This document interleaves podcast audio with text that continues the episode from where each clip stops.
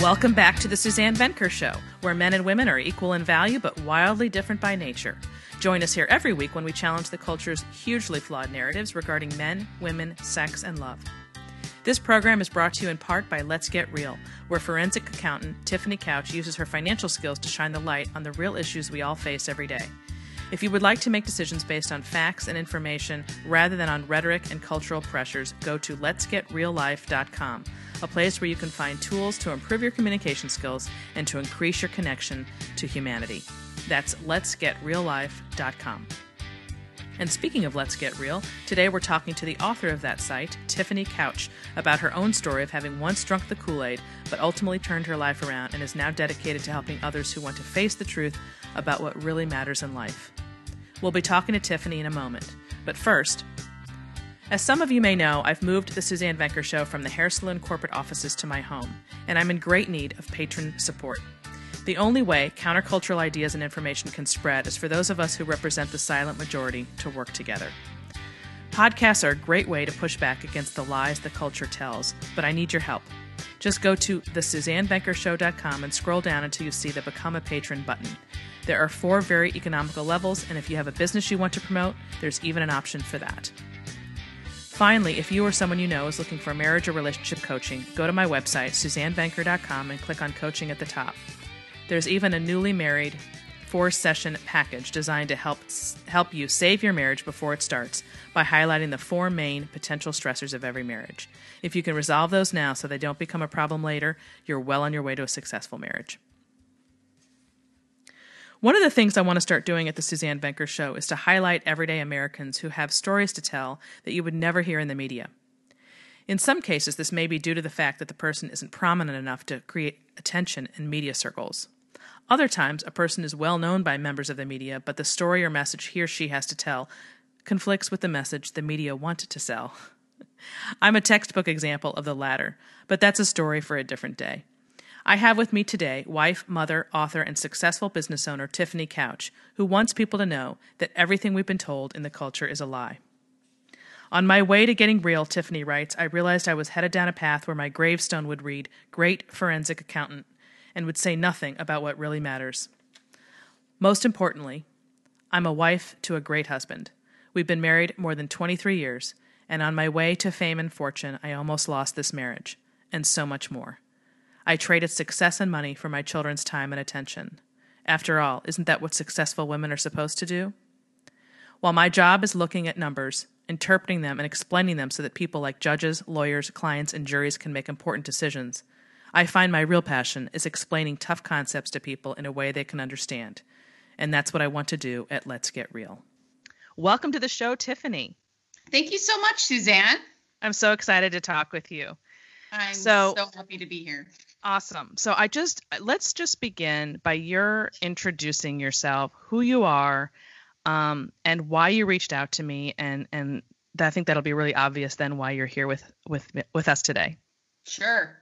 So I I was introduced to you through um, actually I was listening to Dr. Laura about a year ago. She mentioned you, and I thought, oh, I'm going to go listen to another voice that is a voice that has see what this woman is all about. And I was turned on to your podcast. Have been loving uh, listening to your podcast, and um, you mentioned a few weeks ago about Patreon and I thought, oh, I'm going to go check that out. And I did. And um, I decided that, you know, voices like yours, we need to absolutely support each other. And I wanted to support you. I'm a successful businesswoman myself, uh, I'm a forensic accountant. And I'm also starting a new little venture called Let's Get Real and I thought, oh my gosh, what a great opportunity to support another woman who has a really great voice and a voice that needs to be heard more than ever today.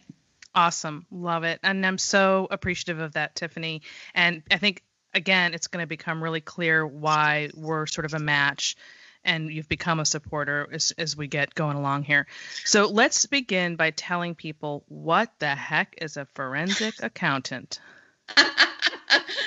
I'm a non-traditional CPA, certified public accountant. So most people I think think about accountants who do taxes or do financial statement audits. But 100% of what I do is um, investigate white collar crime. I investigate people who steal money from their employers. I am often called as an expert in court when people uh, have disputes and the disputes concern money and they need uh, an accounting expert to figure out what's going on with the money. And i speak and teach and even wrote a book about fraud and forensic accounting and um, teach other people you know about how to do what i do. Okay so and you've been doing this for a long time and now we're going to get into the meat of it meat of it in terms of explaining your story with your career and how it bumped up against your personal life and then take us through that and then how you got to this website that you're committed to today. Awesome. Awesome.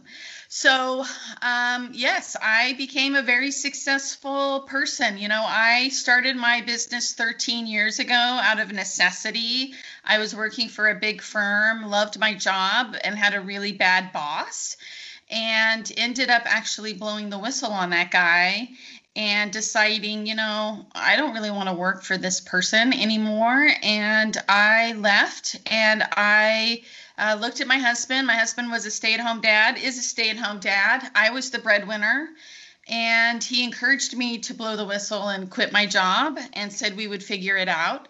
And then uh, encouraged me to start a business. And i started a business thinking it would really help me be a better mom. It would help me you know i could work from home.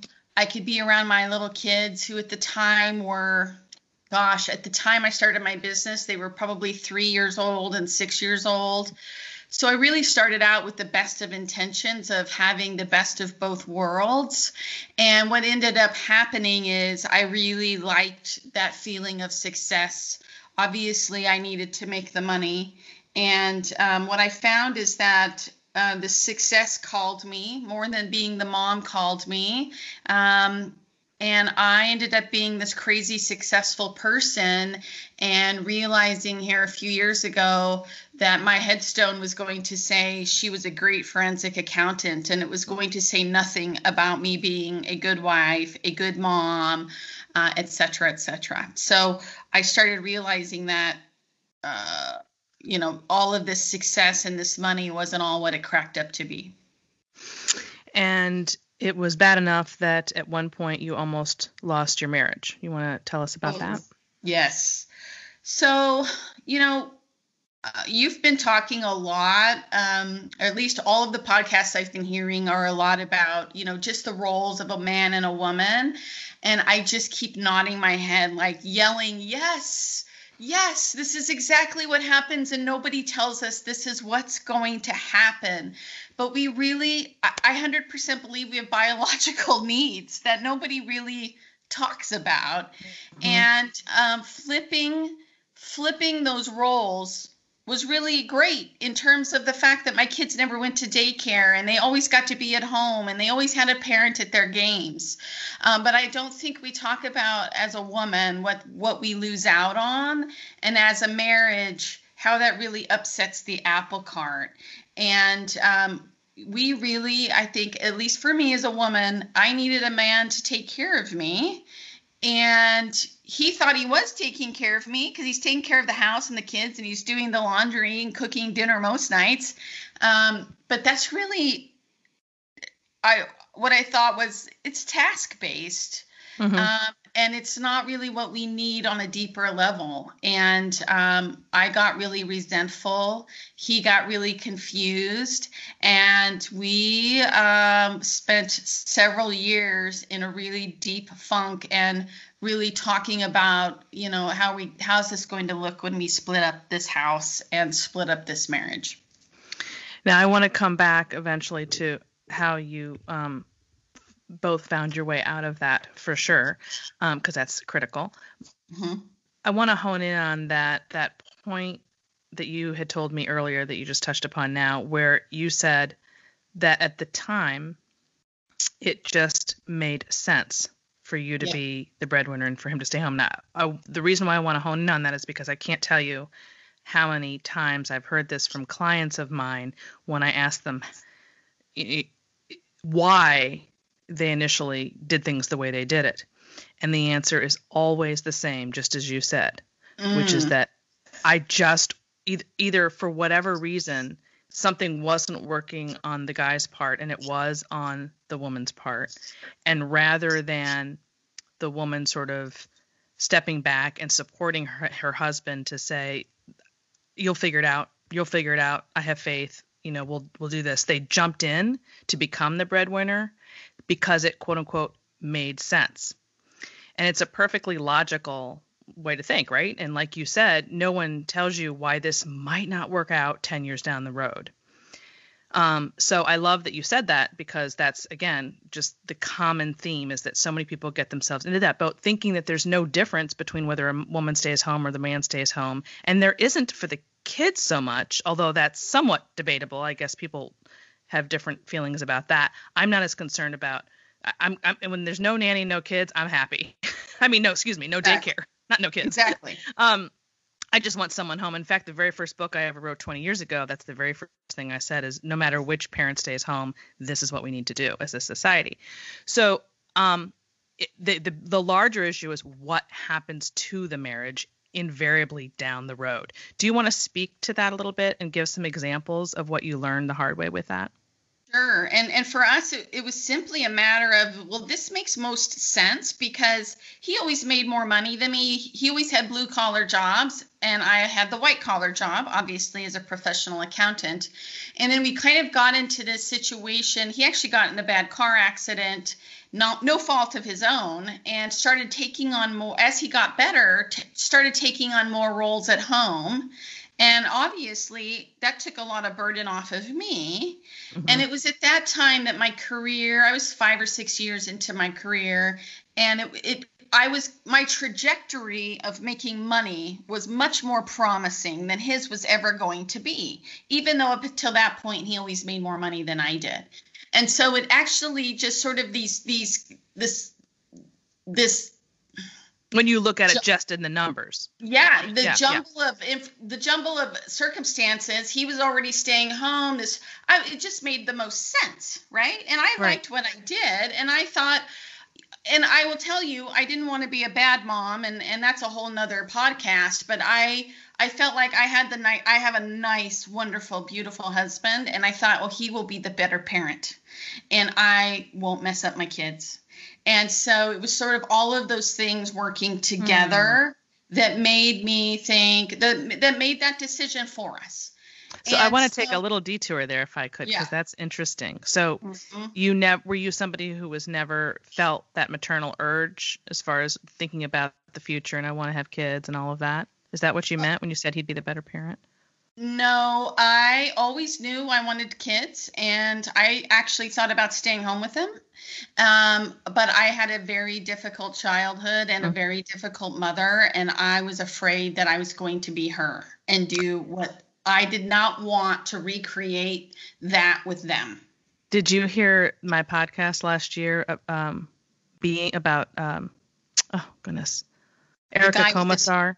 Erica Komisar the, in the book Being There about prioritizing motherhood in the first oh, three years. no, I and haven't she, to that one. Yeah, you should listen to that because somewhere in the course of that podcast, she talks about how she works with moms who really, exactly like you just said, like it's, they don't, they're going to be competent um, in that arena for for their own because of their own upbringing. So they just go to work um, instead because they think that would be better or whatever. Anyway so she that's what made me think of that. And it was just an interesting take on the whole issue of staying home that i'd never heard before. But anyway go ahead.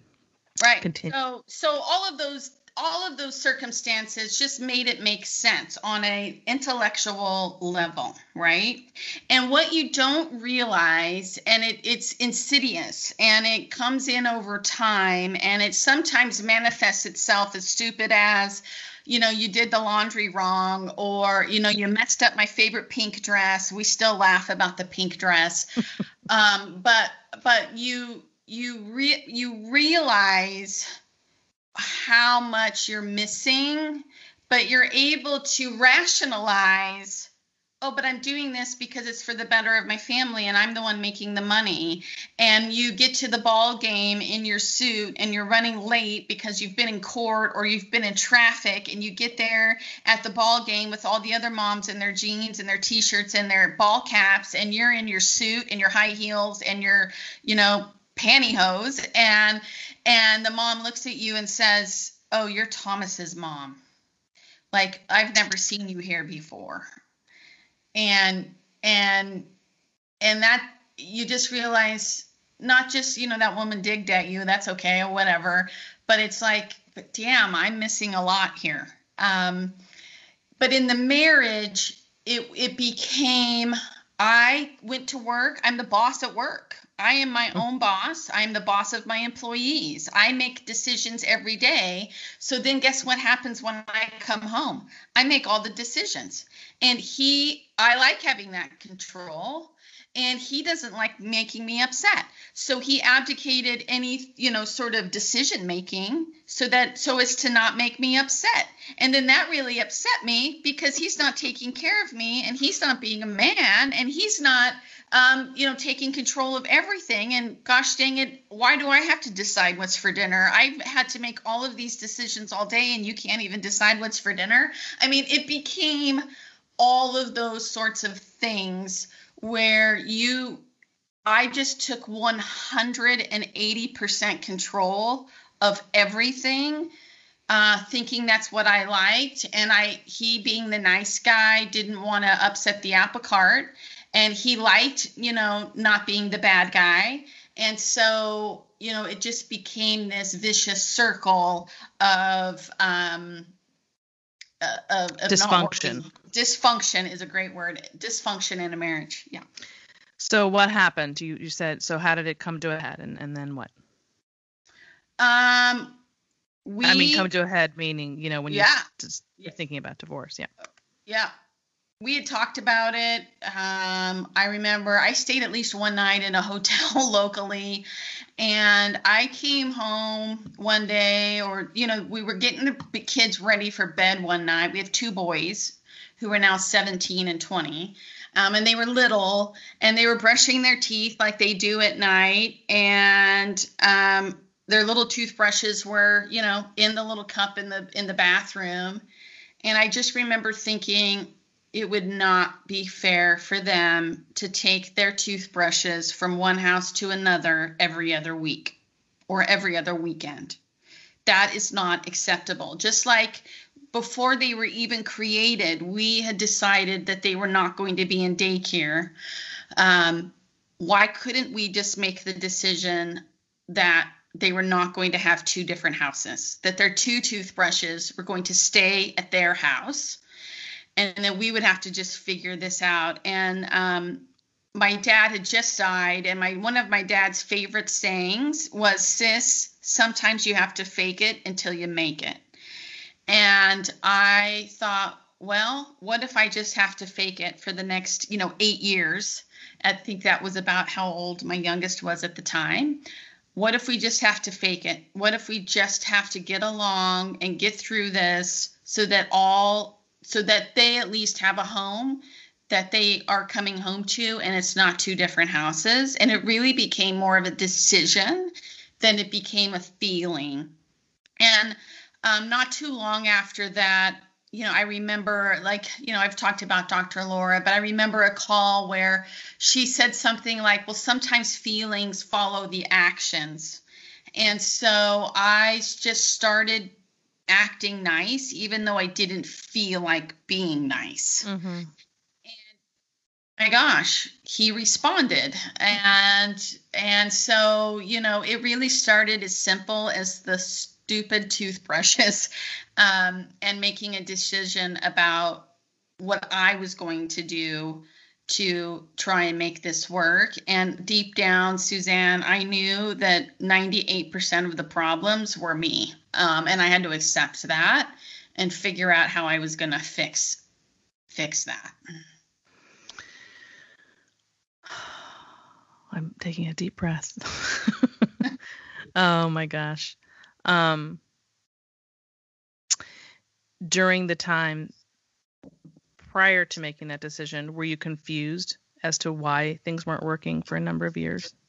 Oh, if you had told me on my like we were different, Suzanne. We were madly in love. We were compatible as friends. He is the nicest person you'd ever want to meet, just a dear, dear person. And if you had told me on my wedding day that we would be facing this, I would have laughed at you and told you to get out of my face. that there would be no way, no possible way that this would ever happen to us. No way.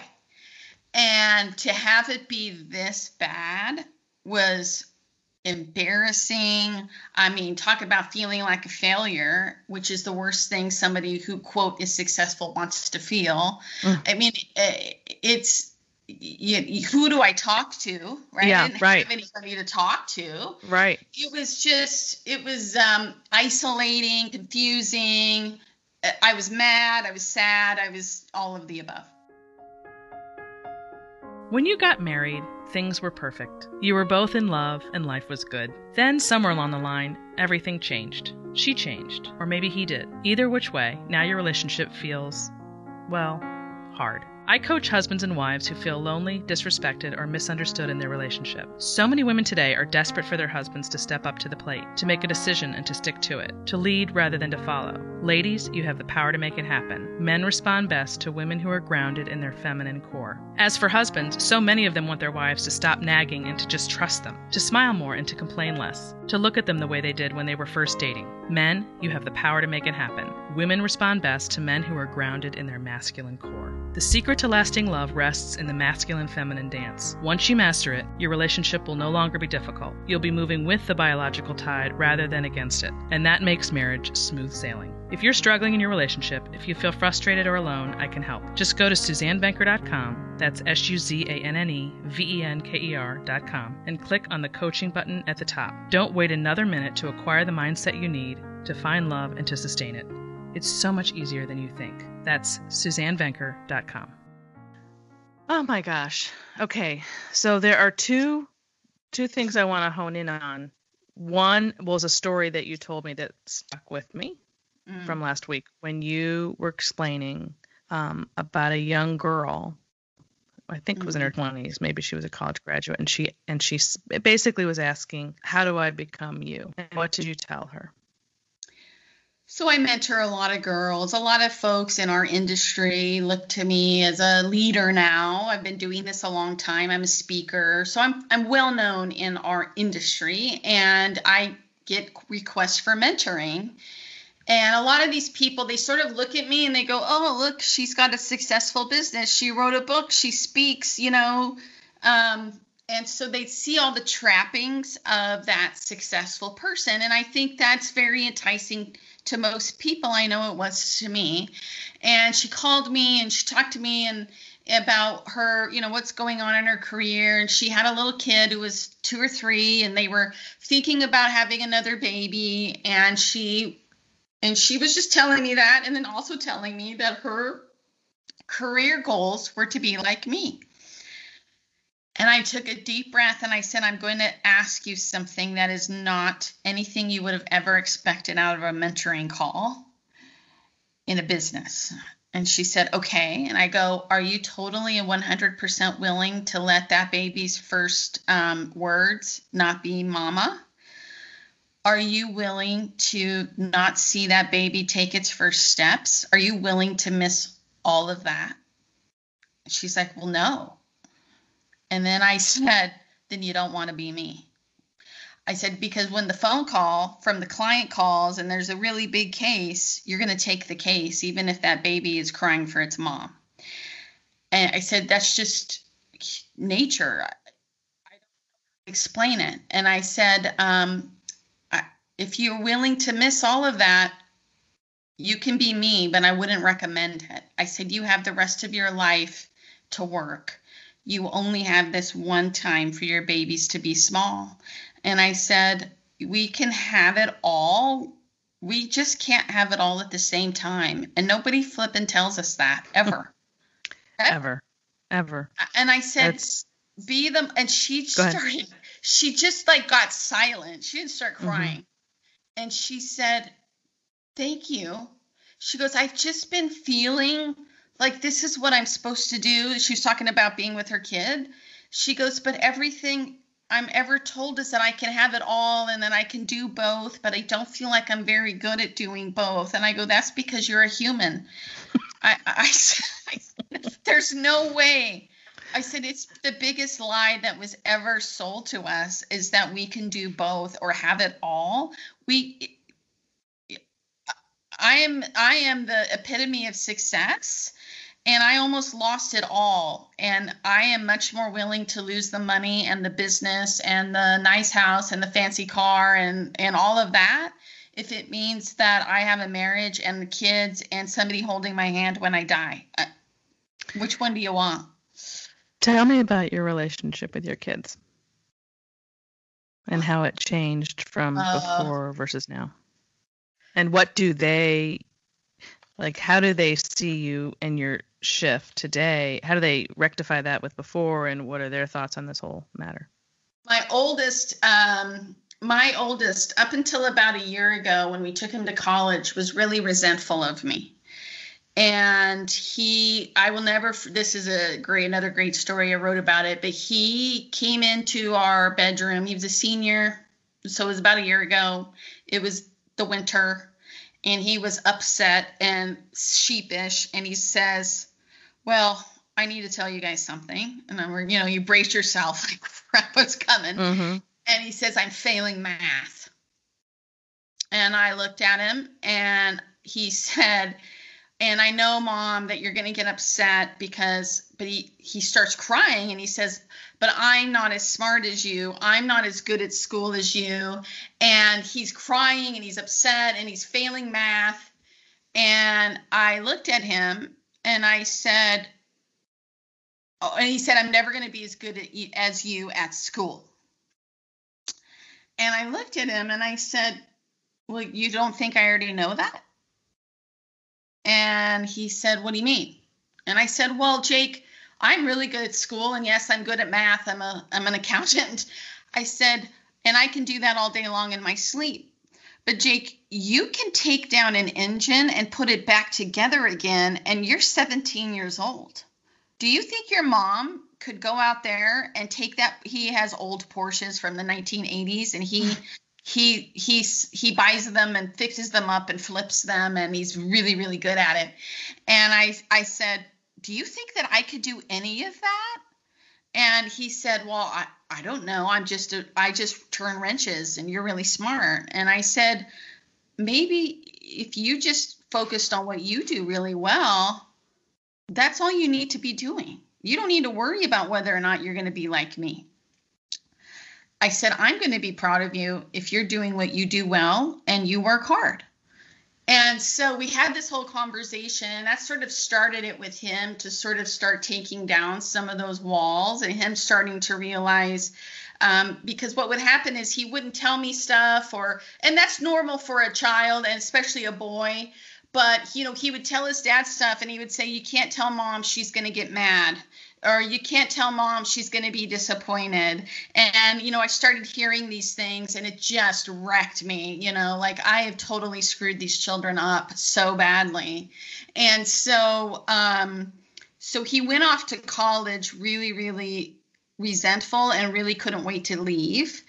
And um it all sort of came to a head last Thanksgiving when his little brother we we had this big Thanksgiving uh, down in Arizona and his little brother said, "Jake, you don't understand. Mom's not like that anymore. Mom is mom is totally open and you know they started having this whole conversation. So my oldest came home because of COVID and it was like the best thing that could have ever happened in our family because it was like we were a family again, but it was completely peaceful and it was nice and it was um, you know this young man becoming a man and becoming responsible and being able to come to his parents and understanding also that people screw up and people can change when they take responsibility. And so um, it was harder for my oldest because I think he bore the brunt of some things. Um, whereas my youngest, my youngest is also very quiet and he's also very um, attentive. He kind of sees all things.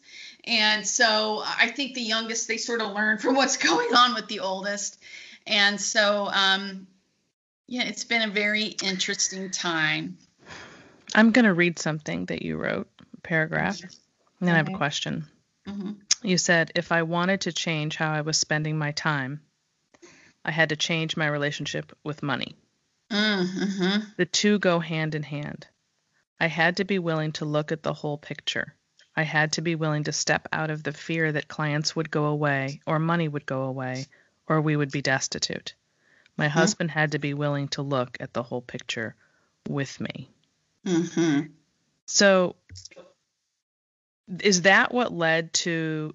So, just to repeat, although I've said this at the beginning, but I'll say it several more times. The website is letsgetreallife.com, where you have a section there called Money Masters, and you've written a couple of pieces so far that are just really in line regarding money and the rela- and our relationship with money and how um, how significant it is that we sort of get that straight if we want to be happy and live productive lives. So, right, um, is that was was that the initial idea of for for the website, the sort of connecting your background with money, like to explain to people why what the connection there is with yes. the website and what you do.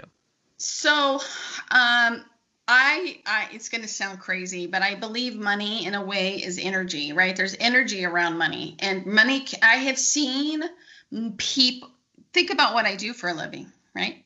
I investigate people who steal money from other people. I investigate people. I I go to court and talk about people who are in dispute, usually because they're using money punitively against somebody else. And so I have watched how people use money uh, for wonderful, wonderful things. I have sat in rooms where you know people are giving away loads of money to really great causes, and and money can just have this really fantastic, wonderful energy around it. And I have sat in in a courtroom or with clients and I have seen that money um, can be used as a punitive tool against people and I, you know, and all in between.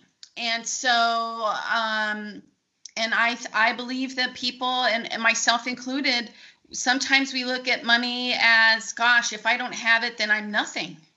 Or if I have it, then I'm everything. Look at our culture. Oh, My that's God. like a whole podcast of its own. Oh, Seriously. Gosh. I mean, and so um, when we look at when we when we believe that money um, is not there for us, I, I tend to believe it won't be there for us. And when we believe that if we don't have it, we are nothing, we start to make decisions that probably go against our human nature, which is what? To love, to have relationships, to have connection. Definitely. And and when I started to to realize this, that that my need to have money and to take care of my family and to have success and quite frankly all of that's ego driven and fear driven when i realized that those were the reasons i was making my decisions and not based on well how close am i to my husband and how involved am i with my children and how do they feel about me? When i completely stopped making decisions about that and made making decisions about those worldly things my my life got turned upside down. And so um, i started reading and talking about money and i really really suzanne i realize it right now especially with covid. You know my let's get real life is sort of a, a mishmash of everything but i i for me it's let's get real is all about the fact that if we're going to get real then we have to start talking about all of these backwards um, these anti-human nature mm. messages. Yes. and a lot of that goes with money. And i i understand money and i understand these concepts and i happen to be really good at explaining them in a way that people understand that i think that's what makes me a good at my job. And so why can't i use this on a bigger platform? But oh by the way i am a successful person who says guess what look at everything that I've missed. Look at everything that I almost lost. Guess what? You can turn this around and still have it all not just be okay, but be really wonderful. Um, and and take it from me. Don't don't put a bomb through your marriage or you know abdicate your responsibilities to your kids and throw them in daycare you know here are some things that you should understand not just just from an actual successful person uh, that all of us i think would like to be and what can i share you wrote well, first of all, is the purpose of Let's Get Real Life.com simply informational? Would you say? I mean, I, I mean, I heard everything you just said yes. about what you wanted to share, but I mean, is the is that it's like a it's like a landing page for thinking about um, all of these issues from a different perspective? Is that accurate? That's accurate. And so the money section, the one that stood out to me that we can talk about just for a second, since you're the money gal, and yeah. you're connecting it with these hugely important ideas um, is the one that you wrote about shame. Mm-hmm. Mm-hmm. It says, let go of shame. And you're helping people connect. And this leads into your story as to why you made the decisions you did initially with your career and yep. how you changed your tune later. And it goes to what young women are told today. So it's very, very significant. And we are never taught to think about it in this way. But you yep. wrote, that we can't really talk about money until we deal with the shame that we carry in our money relationships. And then Correct. you gave some examples. You said, "You know what I'm talking about." and then you here's the, here's the list. I'm embarrassed about the amount of debt I have. Yep. I grew up poor and I don't want anyone to know. I make mm-hmm. really good money and I have nothing to show for it. Mm-hmm. I don't have enough savings. If I'm yeah. not wealthy, I won't be accepted. And then you wrote, you may think shame in money relationships only relates to scarcity of resources, so you may be surprised by these. I am embarrassed by my wealth. I make mm-hmm. great money but would like more. If I mm-hmm. didn't earn and the money I have, wait, I didn't earn any of the money I have, it was just given to me. Mm-hmm. What's wrong with me that I trusted her with my money? This kind of stuff. I don't understand how to read my financial statements. It's all really, really interesting stuff. Everything that I deal with and my own money life journey everybody deals with this shame but nobody talks about it and you know obviously i have clients every day they're like what's wrong with me that i trusted her to to run my company and she stole from me and i didn't see it coming i hear that one all the time and that's in my book but i you know, for me, I will tell you, um, you know, for me, I made a lot of money early in my career and we didn't have anything to show for it. I spent a lot of money um, unwisely. And then, you know, I got straight about that. But I tell you, Suzanne, we bought a really nice house. We live in a pretty house. And I was embarrassed. I didn't want anybody to come to my house. I, um, I told my husband, gosh, if, you know, if, you know, what do people are going to think about us that we're just the rich, you know, the mm-hmm. rich assholes you know sorry about the bad language but but that in my family you know the rich people were not very nice people mm-hmm. Mm-hmm. right you learn those lessons and so uh, you know i know somebody who grew up very wealthy and has a trust fund and so that person doesn't have to work and there's a lot of shame around mm-hmm. the fact that um, all of the friends work and this person doesn't have to and how so I've seen it on on a level of I make money and I'm ashamed about it. But then, you know, I had somebody after I wrote that call me and say, I have all of this credit card debt and my husband doesn't know. And I'm so embarrassed. And um, about four weeks ago, this person emailed me and said, I told my husband about it and we've made a plan. And, you know, by January, it's going to be paid off. Thank you so much for talking to me about that. I had another guy tell me, you know, that uh, his mom, as a teenager, took all of his money and, you know, drank it away. And he's never had much to show for it. And we talked through all of those concepts. And um, oh my gosh, just in the last few months, he's totally turned around some of the things that he's doing with his business and and how that's changed his life just trying to let go of some of that shame and so it's been um, you know i really started this right before covid and then covid hit and i got to tell you i really took a huge step back because i thought gosh, how many people are losing their jobs right now? How many people are retracting and trying to figure this out? And quite frankly, I didn't know how to message what I really wanted to say about money because I felt like um, gosh, you know, I did, I just didn't want to be tone deaf in terms of what people were dealing with in their own lives with this pandemic situation. So I really took a step back, but I 100% intend to get back to money and energy and shame and all of these stories about how we, we don't need to be afraid about money or not understand it. And it's a powerful tool, um, but it's not the only tool in our life. And it's okay not to be rich and it's okay to be rich i mean whatever um but i i'm excited to be talking more about that. This is so interesting. I just I, it's a it's such a great angle to the whole um larger theme of count being countercultural. Um, mm-hmm. Um, that's what I love about your story is that I mean people will know listening to this why I wanted to talk with you because your own personal story goes right into the you know things that I care about and talk about. But the money end of it is what is so fascinating. Mm. Because that in, I mean no actually I I mean I seriously could have you back and we could do a whole show just we, on money yeah. and shame and and those feelings and those behaviors and the, you know and how it affects your relationship and how your soul and how it affects your mental health. I mean, that's just a whole thing in and of itself. So I know we're barely scratching the surface. I'm just trying to give people an um, overview of right. um, of what you do and where they can find out more. And um, we can certainly delve into this again later. And I just really appreciate your sharing your story. And as I said at the beginning of this segment, I want to start having more people on just everyday folks who have really, really important messages, counter-cultural messages. I have to throw that in there to share because that's what I'm all about and that's what I'm interested in. And I want to, I want people to hear the kind of things that they would never hear when they turn on their televisions ever. Right. Right. Because those things that you're not hearing, those sins of omission, if you will, those are the things that are going to better your life.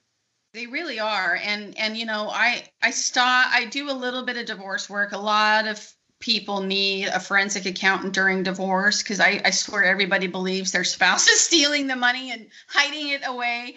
And uh, they hire me to figure that out. Uh, you'd be surprised how often that does not happen.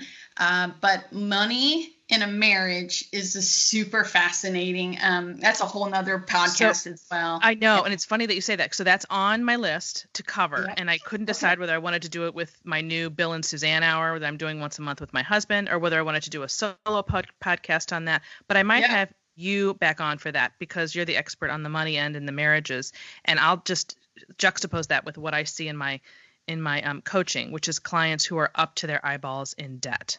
Oh, and I haven't. Is. There's some hiding going on, but that isn't the th- crux of it. It's crux not. of it. It's it's more the the debt and and separating their money you know his and hers and yes. this mentality that is undercutting their marriage from the get-go and it's very frustrating for me 100% i believe you're you're 100% right i've never understood that um, but I am here to tell you, you are 100%. You you said this in a podcast. I don't know which one about. You just sort of mentioned it, and you're 100% right in terms of that separation. It is a separation of a bank account, but I am here to tell you it is a separation in a marriage. Um, it is a real, actual, definitive separation, and I think it's detrimental. Agreed. I mean, it can't. I mean, these people who I'm working with are on the verge of divorce, and it's it all is interwoven with this. There's yeah. just there's no way to separate them. So, no. yeah. So I I send the people who who really have because I you know my specialty isn't to delve into their money issues, so I tend to send them over to the Dave Ramsey plan. I don't know yeah. if you're familiar with Dave Ramsey. Oh, very, but, very yeah so so i'm a big fan and i just say okay now you need to go over there and fix your money over there and then come That's over right. here for this other thing. Work work them in conjunction and it'll, it'll work but um yeah that's a whole subject. So i really would like to have you back on for that at a later date if you're willing. Of course. Awesome. This has been really great tiffany. I really appreciate you coming on and um is there are there any last words you want to say or you want to repeat where people can find you? Maybe that's good yeah, well, I just want to say thank you for what you're doing and how well you do it. And um, I'm so happy to be able to support your voice and your ideas. And, you know, people want to find me at let'sgetreallife.com. You can find me on Facebook too. And, um, you know, I'm always happy to help folks, especially with their money related issues and all of the turmoil that goes along with it. So, yeah, you might not know who you might hear from just on that alone. Exactly. awesome. Okay, Tiffany, thanks. And we will hopefully talk again soon. Thanks so much, Suzanne. Bye bye. And that ends this hour of the Suzanne Venker Show. Don't forget to tune in next week when yours truly does her first solo podcast. Finally, don't forget to continue the conversation on Facebook. Just type in the Suzanne Venker Show in the Facebook search bar and you will find it. Also, please recommend this podcast to one friend you think would enjoy it, and don't forget to leave us a review on whatever platform you're now using. Finally, if you have a question or comment for me, you can email me at suzanne at thesuzannevenkershow.com. Thanks for listening, everyone. Have a great week.